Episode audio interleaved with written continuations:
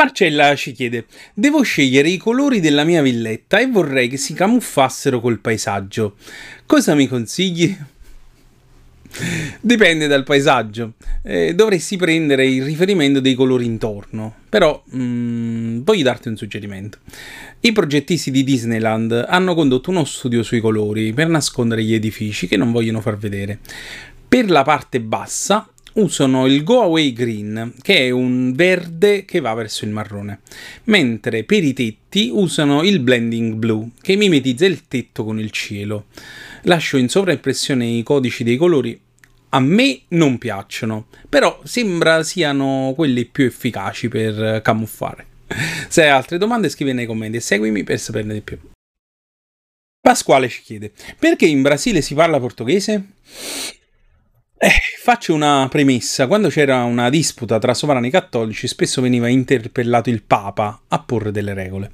Nel 1494 si pose la questione americana e Papa Alessandro IV, cioè Rodrigo Borgia, voleva dare tutta l'America agli spagnoli e quindi ideò una linea verticale immaginaria che partiva dalle sponde del Canada e andava verso sud. Tutto quello che era a sinistra era spagnolo, tutto quello che era a destra era portoghese. Quindi, ad esempio, le conquiste in Asia andavano ai portoghesi. Il Brasile fu scoperto dopo, nel 1500, e dato che sporge verso l'Africa, cioè è oltre questa linea immaginaria, fu attribuito ai portoghesi. E quindi è l'unico stato che parla portoghese. Se hai domande scrivile nei commenti e seguimi per saperne di più. Stefano ci chiede perché non ci restituiscono la Gioconda? Eh, c'è un equivoco. Inizio col dire che è un quadro sopravvalutato. Faccio vedere a video una foto di quando sono andato al Louvre prima della pandemia. Ci sono quadri di Leonardo enormemente superiori alla Gioconda. I francesi ci hanno costruito sopra una campagna marketing impressionante. Leonardo l'ha venduta al re di Francia, Francesco I, per 4.000 ducati d'oro, quindi fine della storia. non è italiana, appunto. Sarebbe molto più interessante spiegare perché Leonardo è andato via dall'Italia anche perché è una storia attuale, ma ne parlerò magari in un prossimo video. Se hai domande scrivi nei commenti e seguimi per saperne di più. Vito ci chiede, cosa c'è dopo la morte? A questa domanda non si può dare una risposta univoca. Dal punto di vista fisiologico non c'è nulla dopo la morte, le cellule cerebrali si deteriorano fino a dissolversi. Cenere eravamo e cenere torneremo. Anche un nostro clone, al pari di un gemello, non sarebbe noi. Quindi ti pongo il, il dilemma. Noi siamo solo materia? Io penso di no. La mia opinione personale è che entreremo in una dimensione senza tempo, in una esistenza immateriale. E ci affideremo al voler dell'amor che muove il sole e le altre stelle. Di più non si può dire. Se hai domande scrivi nei commenti e seguimi per saperne di più. Giovanni ci chiede: è giusto fare la scarpetta nel piatto? Ma secondo il Galateo del 1500 e in generale secondo la tradizione italiana delle buone maniere è vietato. Uh, però io credo che anche le tradizioni consolidate debbano piegarsi al buonsenso. Se la portata è stata gradita, pulire il piatto è una manifestazione di gratitudine e di stima per il cuoco, che gli permetterà di migliorarsi. Ma se non si fa la scarpetta, quello che rimane nel piatto dovrà essere pulito con cura e cestinato. Questo determina un aumento del consumo di detersivi e di rifiuti. Considerando che rimane nel piatto in media l'8% del cibo, direi che è un gesto ecologico, per cui sì, è giusto e secondo me anche doveroso fare la scarpetta se il piatto è gradito. Se hai domande scrivi nei commenti e seguimi per saperne di più. Enrico.alta tensione ci chiede perché si tappano le narici a fasi alterne? Alcuni anni fa mi svegliai di notte perché non riuscivo a respirare, quindi sono particolarmente sensibile all'argomento. Non ti preoccupare, è normale, si chiama ciclo nasale. In alcune persone è impercettibile, in altre avviene una congestione che occlude completamente la narice. Tra l'altro, se dormi su un lato, te ne accorgi di più. Tutto è comandato autonomamente dall'ipotalamo. Serve ad evitare l'eccessivo essiccamento grazie all'alternanza. Uh, dal punto di vista evolutivo lo hanno sviluppato i nostri antenati nel deserto. Se avverti un fastidio eccessivo, consiglio comunque di rivolgerti al tuo medico di base. Se hai domande, scrivi nei commenti e seguimi per saperne di più. Lucia ci chiede: Qual è il formato di pasta che odi di più? Beh, prima di iniziare, eh, scrivi nei commenti qual è quello che tu odi di più, eh, in modo da fare poi una statistica. Per quanto riguarda me, ce ne sono diversi, ne dico due, le farfalle e le ruote. Ovviamente è un fatto di gusto personale. Le farfalle eh, perché hanno la parte centrale che rimane dura, le ruote perché non si legano al condimento, secondo me non hanno senso. Dirò una cosa impopolare, ma a me le penne lisce piacciono. Però dipende dal tipo di condimento. Concludo suggerendo la migliore pasta di questo pianeta, che sono i fusilli fatti a mano di Felitto.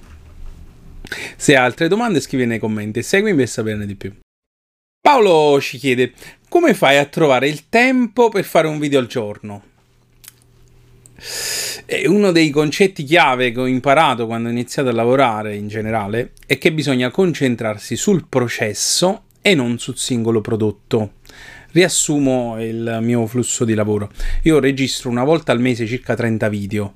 Ho degli appunti su Google Keep eh, con le domande. Nell'arco di una mattinata scrivo le 30 risposte. Poi lancio OBS e registro i, numerando i video. Vado in shortcut e li aggiusto tagliando e aggiungendo il testo o la grafica. Carico questi 30 video numerati su Google Drive, poi ogni giorno ne pubblico uno, quindi si tratta del lavoro di un giorno al mese, cioè 12 giorni all'anno, che è tranquillamente sostenibile e anche piacevole, detto da di noi. Se hai domande scrivi nei commenti e seguimi per saperne di più. Diego ci chiede, cosa diresti al te del passato e al te del futuro? Eh, innanzitutto ti invito a scrivere nei commenti cosa diresti tu al te del passato. Io penso che mi direi di non andare di fretta con gli studi, perché non è necessario e che le grandi aziende non ti meritano, perché vogliono solo sfruttarti. Conviene investire principalmente su di te, direi. Al me del futuro non ne ho idea. Forse gli ricorderei che sono stato felice e che se la salute dovesse venire a mancare, bisogna vedere il buono che c'è sempre in tutte le cose. Difficile dire di più perché poi dipende dal contesto. Se hai domande scrivi nei commenti e seguimi per saperne di più. Fabiana ci chiede, cos'è secondo te la salute?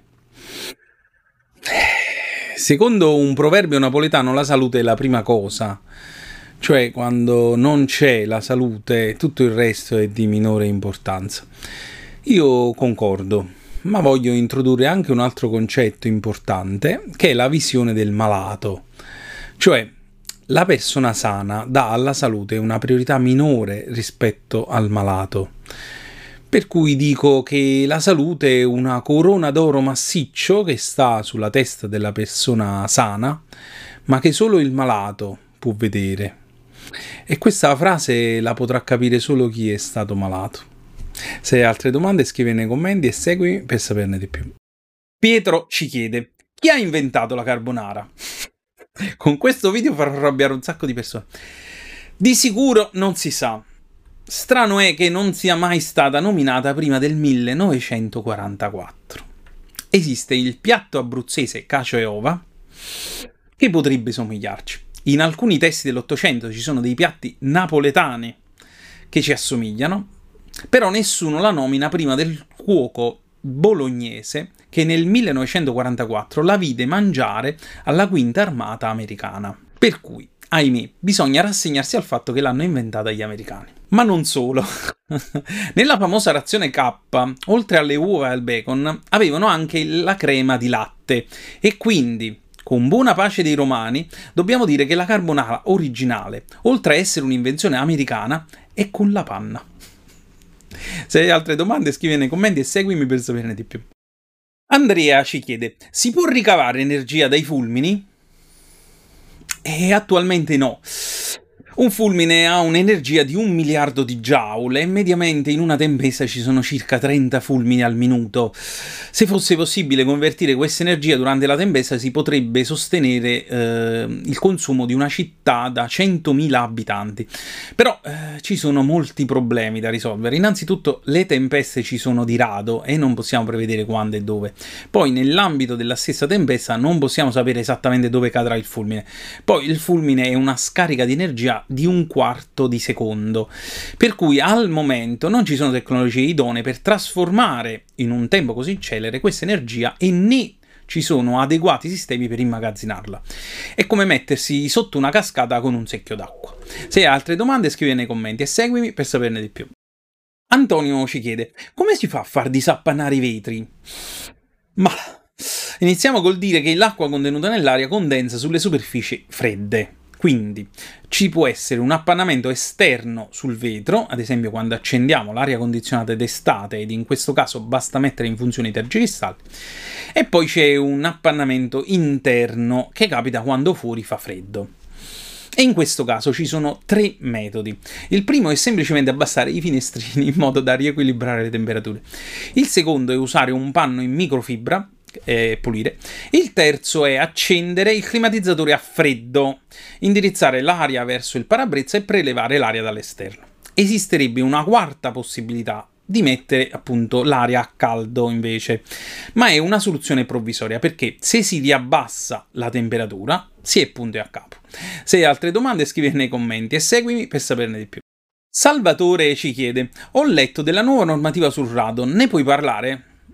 Eh sì, certo, eh, ad agosto 2020 è entrato in vigore il decreto legislativo 101-2020 che offre maggiore tutela alle persone e impone obblighi ai datori di lavoro. È subordinato alla pubblicazione da parte delle regioni di decreti che individuino le aree maggiormente a rischio. In queste aree tutte le attività a piano terra devono effettuare la misurazione ogni 8 anni. Se ne vuoi sapere di più ho creato un breve videocorso sul decreto legislativo 101-2020 di un'ora e mezza sulla mia piattaforma di formazione. Bisogna andare su formazione.a2c.it e registrarsi, poi occorre andare sul corso che interessa e pagare tramite PayPal. Automaticamente si avrà accesso al corso, è presente un forum all'interno, un esame iniziale e un esame finale e se si supera l'esame finale viene dato un attestato di partecipazione. Se hai altre domande scrivi nei commenti e seguimi per saperne di più. Giuliano ci chiede quanto dura un impianto fotovoltaico? Mm. Dal punto di vista della garanzia di rendimento dei pannelli solitamente si è tra i 20 e i 25 anni, però successivamente i pannelli continuano a funzionare tranquillamente per molti anni ancora. Alcuni sostengono possano durare anche 50 anni, però non abbiamo le prove per dimostrarlo perché per ovvie ragioni non abbiamo pannelli costruiti con la nostra tecnologia che abbiano così tanti anni. Statisticamente si considera una riduzione potenziale annua dell'1%, quindi dopo 50 anni potrebbe esserci una produzione della metà. Gli inverter invece vanno sostituiti circa ogni 10 anni. Le batterie molto più spesso però dipendono dalla tipologia. Se hai altre domande scrivi nei commenti e seguimi per saperne di più. Marcello ci chiede: conviene impian- un impianto eolico per un'abitazione? Eh, parliamo di microeolico, dipende da dove abiti se hai una villetta alla sommità di una collina, potrebbe essere interessante farsi, fare una verifica con un anemometro e successivamente fare un'analisi costi-benefici. Ma se sei in un condominio in una città, direi di lasciar perdere, o meglio, se ne vuoi avere un beneficio economico non è la soluzione ottimale, però ci sono poi anche altri benefici che si possono valutare, come quelli derivanti dalla propria sensibilità ambientalista.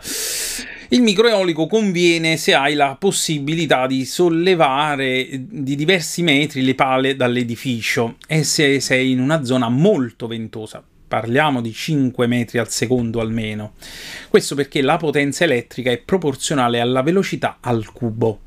Se hai altre domande scrivi nei commenti e seguimi per saperne di più. Damiano ci chiede: È normale che il mio sudore sia violaceo? No, in questi casi io cerco di non rispondere, però mh, mm, vorrei darti qualche indicazione, però in caso di dubbi consiglio sempre di consultare il proprio medico.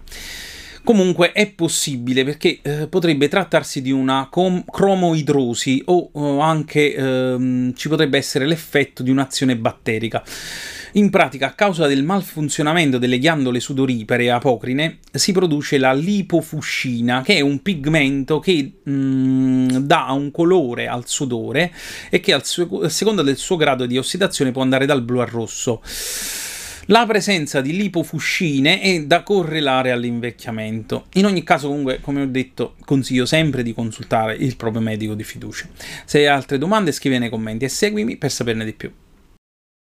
Cristina ci chiede: un geco si potrebbe arrampicare su una pentola in Teflon? Ma direi che può riuscirsi solo in presenza di acqua. Eh, questo perché il geco ha sotto le zampe una struttura lamellare in microfibra di cheratina ed usa le forze di Van der Waals per non scivolare. Ma mm, il Teflon ha una struttura superficiale che non è soggetta alle forze di Van der Waals. Per cui Solo se si versa dell'acqua e si creano eh, appunto le forze di Van der Waals, riesce con difficoltà a far minimamente aderire le zampette. In pratica la cheratina del geco è la stessa sostanza delle nostre unghie, quindi è come se noi ci arrampicassimo con le unghie. Non è banale. Se hai altre domande scrivi nei commenti e seguimi per saperne di più. Massimo ci chiede, qual è il campione di meteorite più grande che abbiamo? In Namibia tuttora eh, c'è il meteorite più grande a nostra disposizione che pesa 70 tonnellate ed è un blocco a forma di parallelepipedo di 3 metri di larghezza e lunghezza per un metro di altezza. È composto per la maggior parte da ferro e nickel, che sono gli stessi costituenti del nucleo della Terra. Da una datazione sembra che l'impatto sia avvenuto 80.000 anni fa, ma stranamente non ci sono tracce del cratere. Alcuni sostengono che dipenda dalla sua forma che l'ha frenato. Però la cosa è un po' strana e sicuramente sarà approfondita più avanti. Se hai altre domande scrivi nei commenti e seguimi per saperne di più. Enrico ci chiede, il figlio di Einstein era un genio? No. E la storia di Edward Einstein è molto triste, in pratica era pazzo e il padre Albert non ebbe mai il coraggio di andarlo a visitare nell'ospedale psichiatrico in cui si trovava. Tutto cominciò quando Edward si interessò a Freud e alla psichiatria, si iscrisse a medicina, ma iniziò ad aggredire la madre. E dopo un paio di anni decisero di rinchiuderlo. Appena salì Hitler al potere nel 1933, Einstein scappò in America e quindi non lo rivide più. Su Edward non si sanno molti dettagli, si sa solo che era molto sensibile e che amava la musica. Questa è l'ennesima prova che eh, la genialità non si eredita. Se hai altre domande scrivine nei commenti e seguimi per saperne di più.